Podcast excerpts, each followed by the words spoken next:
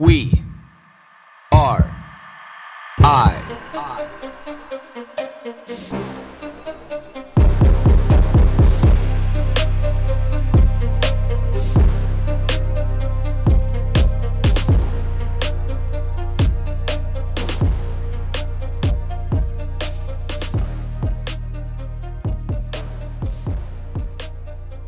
The power of protesting. See, this is interesting because yesterday I went to the the rally that was, you know, organized by nurses across Canada at Vancouver General Hospital. And you know, I don't know what I was expecting as I showed up. And you know, I went with a group of friends. There was about 8 of us who went and you know, kind of dispersed and never really seen each other. And I just kind of stuck with one of my friends um the entire time, but you know, as we were driving down, you know, like you're a little bit nervous but excited. You know, just even like thinking, like the the thoughts that were going through my mind was just, you know, I wonder, you know, how alone we are. I wonder how alone we are in, in this in this concept. You know, like is is there gonna be anybody else there? There's gonna be 10 people, is there gonna be 20 people, hundred people, a thousand people, who knows? You know, as we get close, you can kind of feel that nervous excitement kind of build up inside you. And you know, we're driving up Cambie or I guess south on Cambie and you're getting up to 12th and we were about to park in. All of a sudden you start to see like a few people like walking down the street, you know, holding these signs here. It's like, oh, well, you know, like there's a few people. You, know, you pull into the parking garage and you park and, you know, about half an hour early for the event. And you're thinking like, yeah, you know, the nice thing is you'll be able to see people slowly start to trickle in you know, we walk out the doors of City Square and you're on to 12th and, you know, VGH is, you know, only about a block and a half away, two blocks max. And you hear it. And you see it and you look at the streets and all of a sudden you realize that the people walking down the street, they're not normal pedestrians. Like these these are your people. These are all the like-minded individuals, you know, that think just like you and and you realize that there's hundreds of them and then you walk a little bit further down the street and you're just, oh, wait, there's actually thousands of them. Wow. You know, look at all these people. Listen to the roars, listen to the chants, listen to the energy, listen to the music, listen, open your ears and just listen, open your heart and just feel. You see people lining both sides of the street. You see hundreds of signs being held in the air toting different messages of all kinds. You see, you know, young kids, five years old, 10 years old. You see a hippie smoking weed. You see a gentleman in a, uh, in a business suit. You see nurses in their scrubs. You see doctors standing there holding signs. You see a biker. You see what looks like a teacher, you see a yoga professional, you see a fitness enthusiast, you see a welder, you see everybody. That's the beautiful part about being or having the eyes wide open at this demonstration is it was not a singular it was not one group of people.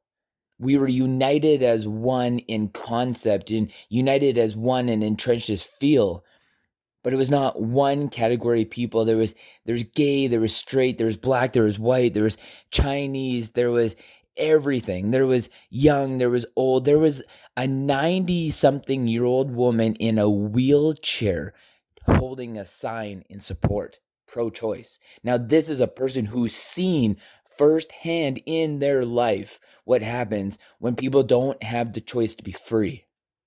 And she's sitting there in her wheelchair holding up her sign, proud.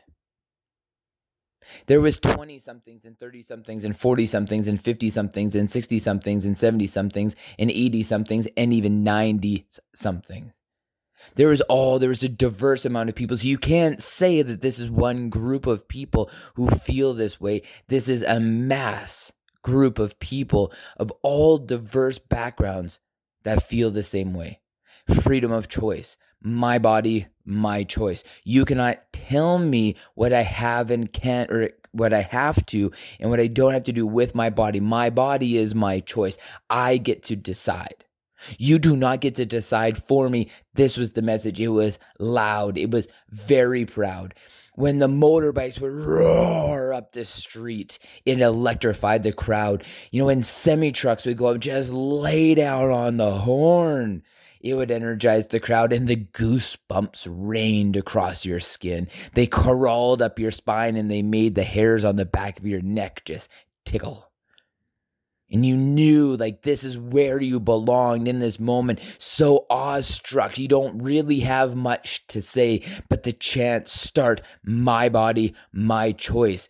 We live in a land where we are free. There was multiple times that the canadian national anthem rang amongst the crowd. And I love singing the Canadian national anthem with a crowd of people. There's very few things that energize my soul, my heart, my mind, my body as much as singing Oh Canada loud and proud with a group of people who want to sing it. And those people were singing it because they were free people, free people to be able to make a choice. I stood there beside police officers, talking to them and thanking them for offering security at an event in a place in a land where we can be free to be able to join together in the streets and tote our message, to yell it, to chant it, to hold up signs, to grab a megaphone and shout it, to be able to climb up to the top of parking garages and yell it from the streets. And we don't have to have an army there. We don't have to have a SWAT team there. You don't have to have people with tear gas and hoses and shooting rubber bullets in the crowd. This is a reality that most people face in a lot of other countries in this world, but we do not. There was maybe about 10 or 15 police officers dressed in their regular gear. Just blocking off the streets making sure that there was no cars coming around on the streets, making sure that people stayed on 12th. Now that is amazing. That is amazing. And what reigned in my mind when I was there, and I thought that is the 8,000 plus police officers in Toronto that have stood up against the Ontario government and said, We are pro choice. We are not going to stick up and defend this tyranny that's in this province. And that's what I felt from those police officers yesterday. When we took to the streets and we walked down the street and we marched from VGH down to the city hall of Vancouver and you could see in the background as the as all the leaders were on the megaphones they were talking and you could see the Canadian flag being flown at half mast you know, behind City Hall, and you had thousands of people in the streets. I don't care what any news media outlet says where there was hundreds or there was a few thousand. There was thousands. There was not two thousand. There was not hundreds. There was thousands of people there, all the way up and down 12th, up and down Cambie, listening, chanting, standing there for their right to be free standing there for the right to choose. You have the right to choose. We have the right and the privilege to stand there. We need to stand there. We need to show that we stand for something. We stand for the right to choose. And again, standing there with frontline workers, you have ambulance workers, you have nurses, you have doctors, you have police officers, you have firefighters. They all came out to show their support and they all walked down to City Hall with us. And then when that crowd took to walking across Cambie and into Vancouver, what a sight to be seen. If you didn't think that there was thousands, if not tens of thousands, or etching up into that 10,000 mark of people, you look at some of the pictures that are posted. Some of the things that are really troubling to me is that there was no global news trucks, there was no CTV news trucks, there wasn't a strong presence. I know that they were there in a very minor way. There was no 1130 news helicopter flying above. There's no global news helicopter flying above. There was none of that. There's absolutely none of that. And tell me at a time when a group of people were marching for civil rights in Canada that there was not a news presence, that there was not the mainstream media there covering it. If it was for rights for Jews, rights for blacks, rights for gays, rights for trans, rights for pro abortion, pro choice, you know, rights for women. But there was none. There was so little, very little. There could have been a lot of great coverage to show the unity amongst the people. Mainstream media had the obligation to the people to be able to walk with them and show the diversity of the amount of people who were there. Interview some of the nurses who were there, interview some of the doctors who were there, interview some of the policemen that were there, interview some of the firefighters there, frontline workers that you say are overwhelmed. This was their obligation. They failed. This is the state that the government has chose to put us in where the people can be heard in the street amongst people but even when we try to post stuff on social media i can't even post anything on my instagram account today when we were standing there on tiktok the tiktok was banning people in real time from posting stuff about that event get that in real time. I stood there beside a girl and I looked at her phone and I seen and TikTok would not let her post things about that rally yesterday in real time. Get that.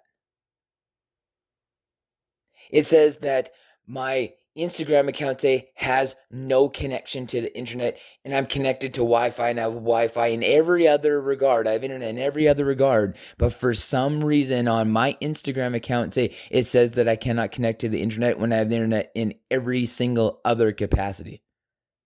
But I cannot post anything today.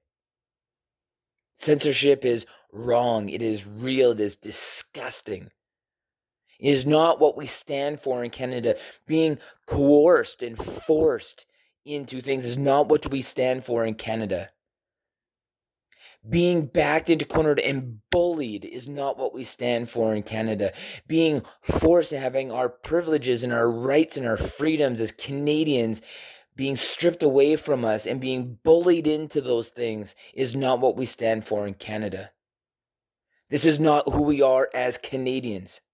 We have been instilled and battered with messages for decades now of anti bullying, anti segregation, anti racism, anti everything. And now our government is promoting segregation. It is promoting segregation. It is promoting discrimination. It is promoting discrimination. I'm repeating myself so they stick, so you understand and you can see that when you tell people that they are not allowed to be able to go places unless if they do what you want, that is promoting segregation and discrimination, is creating two classes of people and is pitting those two people against each other because you're taking the right, actual right away from them to be able to choose. We are adults. I have the right to choose the right to choose. I have flown over 30 times during COVID, probably even closer to 40 times, going through airports and airplanes and security and every possible situation that you can have. And I've never brought COVID to my family. Not saying that I wouldn't. But again, I will stand at a rally. I will go to places. I will do my thing. I will be a responsible adult. This is me being a responsible adult in washing my hands and doing the things I would do every single day, being healthy, working out, doing what I need to do to be able to stay healthy. So even if I do get it, I can fight it. But this is my choice. These are the choices that I make. These are the choices that we all make as adults because we have the right to, because you are Canadian.